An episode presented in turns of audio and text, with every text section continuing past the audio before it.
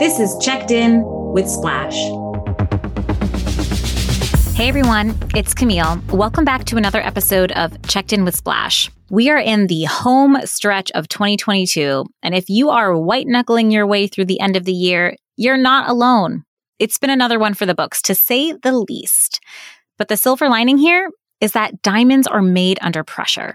And this episode offers insights to help you and your event strategy shine bright like a diamond in 2023. I recently had the honor of facilitating a virtual roundtable with the Director of Field Marketing for Zscaler, Michelle Redlowski, who I had been dying to get onto the podcast. We were joined by Dave Stevens, who's running field and global events at Data.World, and Brian Rogers, who recently just started leading demand gen and ABM at PFL. Our conversation was so vibrant and charged with strategic advice for the modern event marketer that I just knew I had to bring the conversation here to the podcast.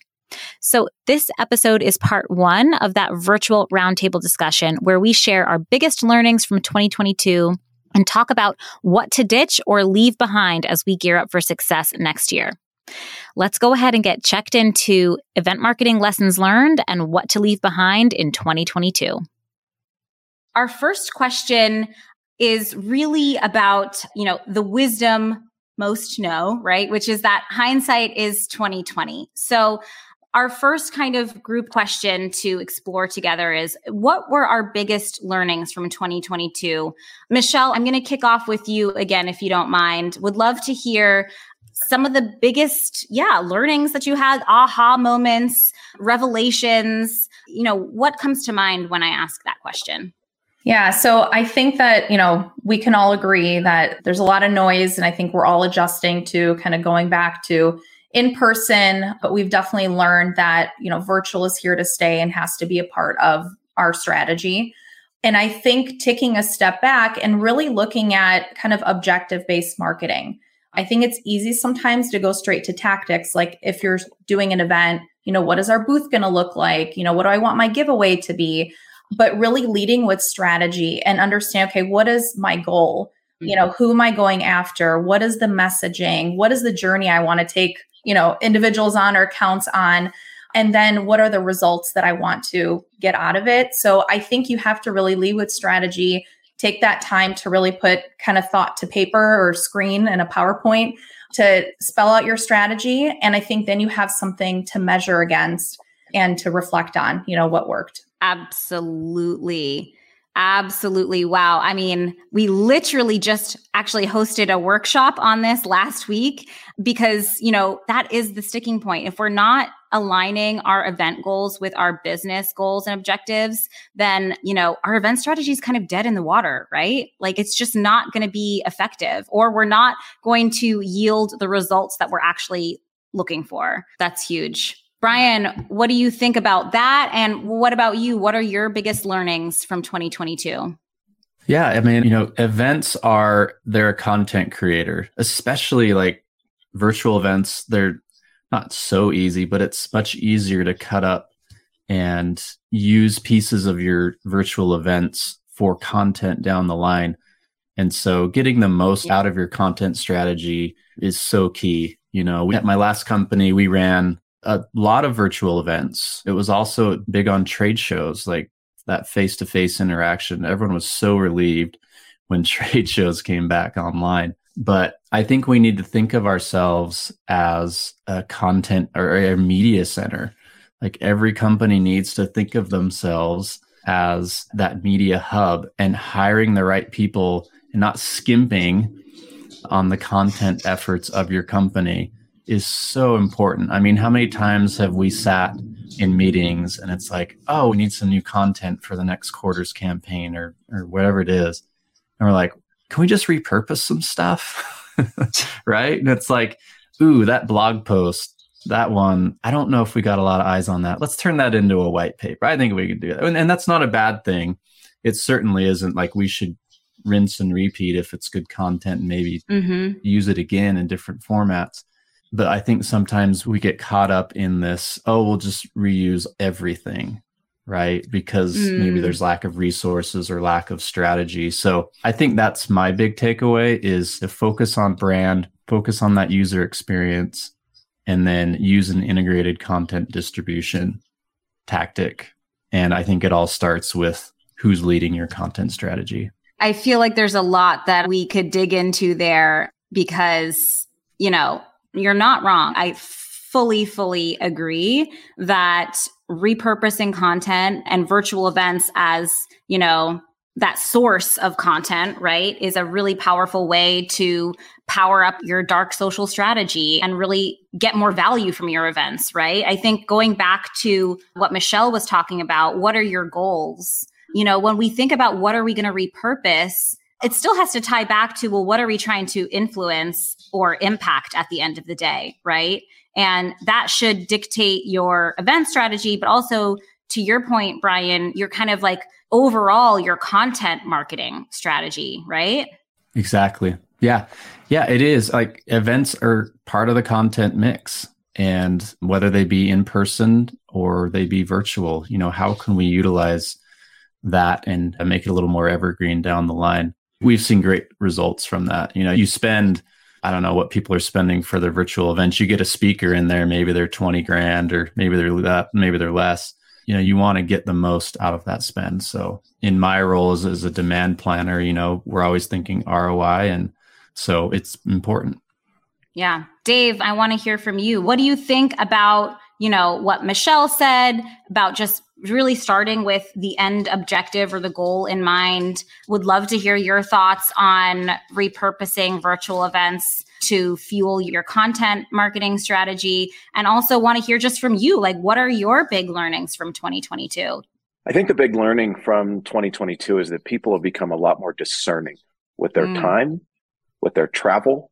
So if you think field marketing is showing up at a bar and throwing down a credit card and saying, hey, come have a drink on us, you're done. Right. You're not going to see any ROI from that. You're not going to see the leads you're hoping for. You're not going to see the pipeline generation. But the only way you're going to know what's going to drive those people to show up is to understand who you're trying to get there and understand how you're going to be measuring success. So all of this ties back to the fact that if we have good content, people are going to show up. If people show up, we're going to have strong ROI. And I just got introduced to a new term called shareable moments. And tell us about that. I think the idea is that regardless of the format, if it's digital or in person, when you create shareable moments where people are excited and included and feel accepted, or maybe even a little adventurous because they're doing something they've never done before, they're going to amplify your efforts. Let alone if your content is good enough, they're going to share it out. The biggest learning that came out of this whole thing that happened a couple of years ago was we took the mindset of we're TV producers now. We have to put together a show.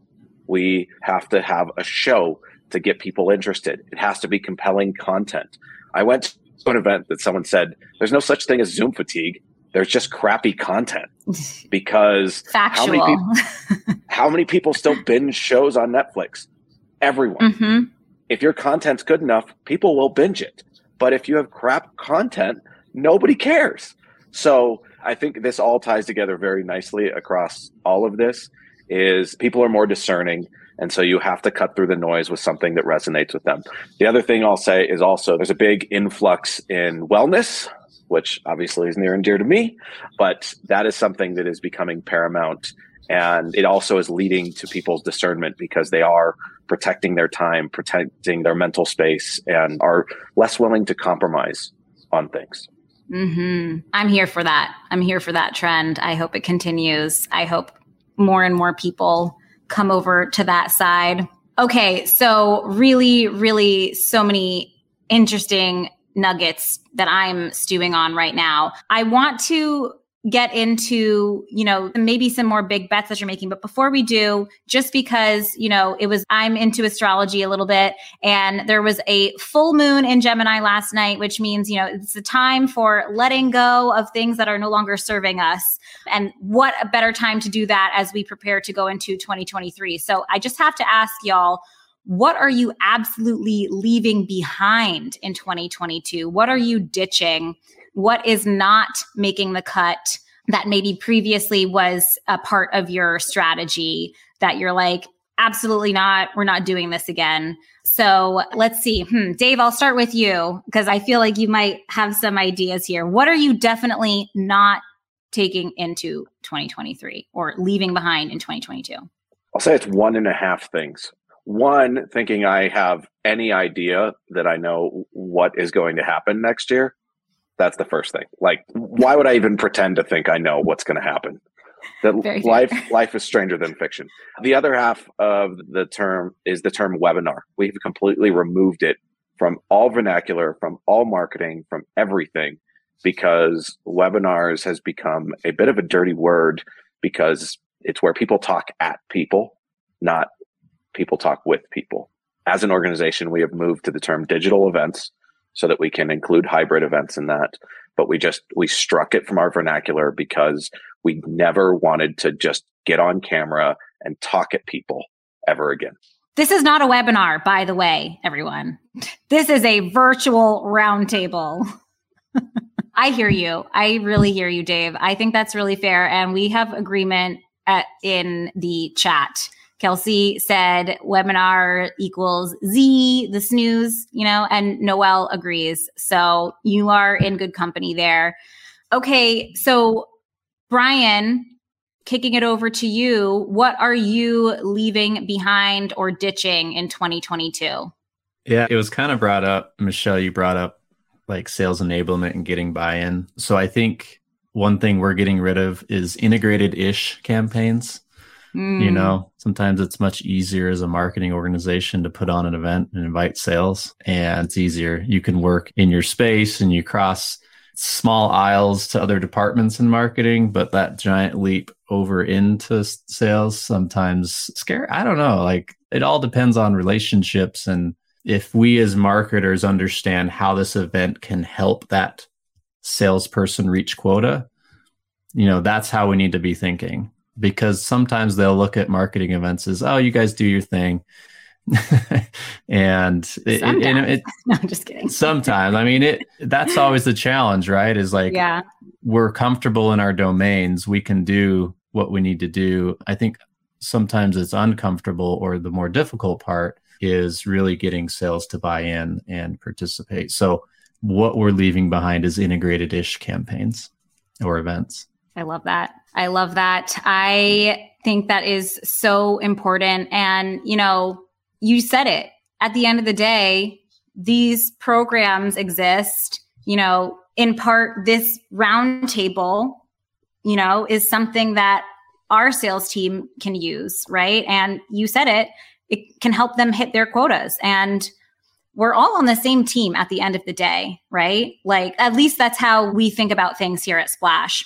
Marketing is on the same team as sales. We are all team revenue, right? Like, we are here to bring in revenue for the business, and we just play different positions on that same team. So I think that is a really important reminder for everyone to leave the integrated-ish to the side, right? Integration is the future. That's basically what we're saying when we say, how do we get buy-in, right? Well, you need to make sure they're integrated then, right? And you need to have integrated campaign playbooks where every person or, player, let's say, right, on the team, whether you want to think of BDRs as one type of player, right? And your marketing people as another type of player, or your AEs or what have you. Yeah, we're all on the same team at the end of the day. So I love that. If I could make one small plug, if you want to climb into the mind of a salesperson and you're on Instagram, go follow Corporate Bro. Okay. He does a really good job of, maybe Dave already does. He does a really good job of a satire on like what it's like to be a salesperson. So anyway, I'll leave it at that. Love that. Is there one for an event marketer? I haven't found one yet, but if anyone knows of one. That's it. Okay. We need to create one. We're going to start one. Okay. We're going to start one. We're going to start one. We need that, right? Okay. We just launched a poll. Do you follow Corporate Bro? Vote on that poll. Very important. Very important. I don't know that he hates marketing. He just, it's the mind of a lot of salespeople. So anyway, I think that's helpful. I think that's helpful. I know when I was first starting out, that was a big question for me. What do the salespeople want? What kinds of resources do they want? What kinds of content? What kinds of events are they going to be down to support? You know, what is going to help them hit their quota? So love that. And we've got a lot of love for Corporate Bro in the event chat. So you're onto something here, Brian. Okay. So Michelle. Yes. What are you leaving behind in 2022? Other than budgets? I'm just kidding. Too soon, Michelle. I know. I'm just kidding. But I think in general, we always have to do more with less. And I think that's been like, you know, brought up and everything. So we have to be creative. So there was a growth area of a segment for a sales team here, and there was tons of new sales reps coming on board. The team was growing like crazy. And we needed to kind of get scale on, you know, events and activity, and for them to kind of really build that relationship and buy-in with marketing. Mm-hmm. So we did do, you know, a test of where we aligned with the sales VPs and gave them kind of a small budget where they can, you know, come to us, bring some ideas, and use that budget for events. We are not doing that. That is definitely, we're ditching, leaving that behind, because it definitely created some bad behavior. So I would not offer that up to anybody as an idea. So yeah, so definitely I think just having, you know, being super strategic, asking questions of, you know, if the sales team wants to do an event in their region, you know, have you done account mapping? Who are you trying to target? You know, why? What is the messaging? You know, money is one thing, but you always have to lead with strategy. Yes. On that, so. Yes. No rogue events. We do not approve of rogue events, y'all. No, okay. And absolutely not. The thing is that it's easier than ever today to avoid rogue events. And I think at least, you know, and maybe I'm speaking with a little bit of bias that I'll call out, because, you know, at Splash, it's just like, all right, we have the tools that we need to make the like standing up an event just easier, so that if, you know, and like real life example, have some people at our company who really wanted to do a specific event in April around Earth Day. And so they come to me with, hey, can you draft some messaging for some clients maybe? And I was like, hold the phone. I love this idea. I want to do it. I want to support it. It has to be part of our bigger plans. And, you know, it has to run through the normal process that we have here of creating and marketing and hosting and following up on an event. So yeah, that strategy is key. No rogue events. If there are any sellers or field reps or anyone who at this event, tuned in, listening, who's contemplating a rogue event, don't do it, please. Your event marketing leader will thank you. All right. Oh, Dave has something to chime in with. Yes, please. Yeah, I just would like to answer at least what's been successful for me and how to get sales to buy into events. That's a real key thing. And when I joined as the first and quote head of field marketing, but it's really just me. But this is where it comes down to building relationships. And so we built an event request form before anything else. We got it out to the field. We told the field that they're our number one customer. We are here to drive their pipeline. We are here to help them. And then when the event requests come in, I have a kind of basically an onboarding meeting of like, okay, so what are you looking to accomplish? Why are you trying to accomplish it? And I ask them the qualifying questions of, you know, what does success look like for this event? Asking and showing you actually care and getting them aligned with the objective of the event and what you're trying to accomplish really helps them feel like they're a part of it. And then this is when I talked about they want to do a dinner at a steakhouse. And I'm like, come on, man, would you go to that? And you can ask them these questions. They're like, I know, it's the same old thing. And right. So then I throw out the crazy pie in the sky idea, and they're like, oh my God, that would be incredible. I'm like, yeah, but we can't afford that. So we got to rein it in, but let's think about it. And you include them in the iteration process. And then what I did is I said, okay, let's meet back up in 48 hours and bring our ideas, and then we'll pick one. And then, so you're really getting them to make the decision on what you're going to do, and you're guiding them through the process. And so at that point, they're all in, because they feel like they helped design the event. So if you can get the opportunity to have a conversation with them, which they'll always do, it's very easy to get them to buy in if they feel included. I totally agree with that. Have a conversation. if you just say no, you will not be fostering a healthy relationship there. Yeah. Yep. Love that. And Jessica in the chat said similar, you know, if you find you get a rogue request, as long as you present an alternative, everyone is receptive. Really good point. And Sarah said sales has to truly believe you are a partner providing value, which buy-in with data they can get behind, not just planning an event for event's sake. Absolutely. Okay, y'all, that's it for this episode. I hope that you enjoyed hearing a little bit from Michelle and Brian and Dave and myself about how we're thinking about getting ready for 2023. We will be dropping part 2 of this discussion next week, where we'll get into our biggest contributors to event success in 2022, what we're definitely taking into 2023, and the big bets that we're making on our event strategy. So if you enjoyed this episode and are a fan of the content that we produce on this podcast, please let us know by subscribing on your preferred podcast platform. And better yet, help us spread the gospel of impactful event marketing by sharing your favorite Checked In with Splash episode with a friend or a colleague. But until next time, take care, y'all.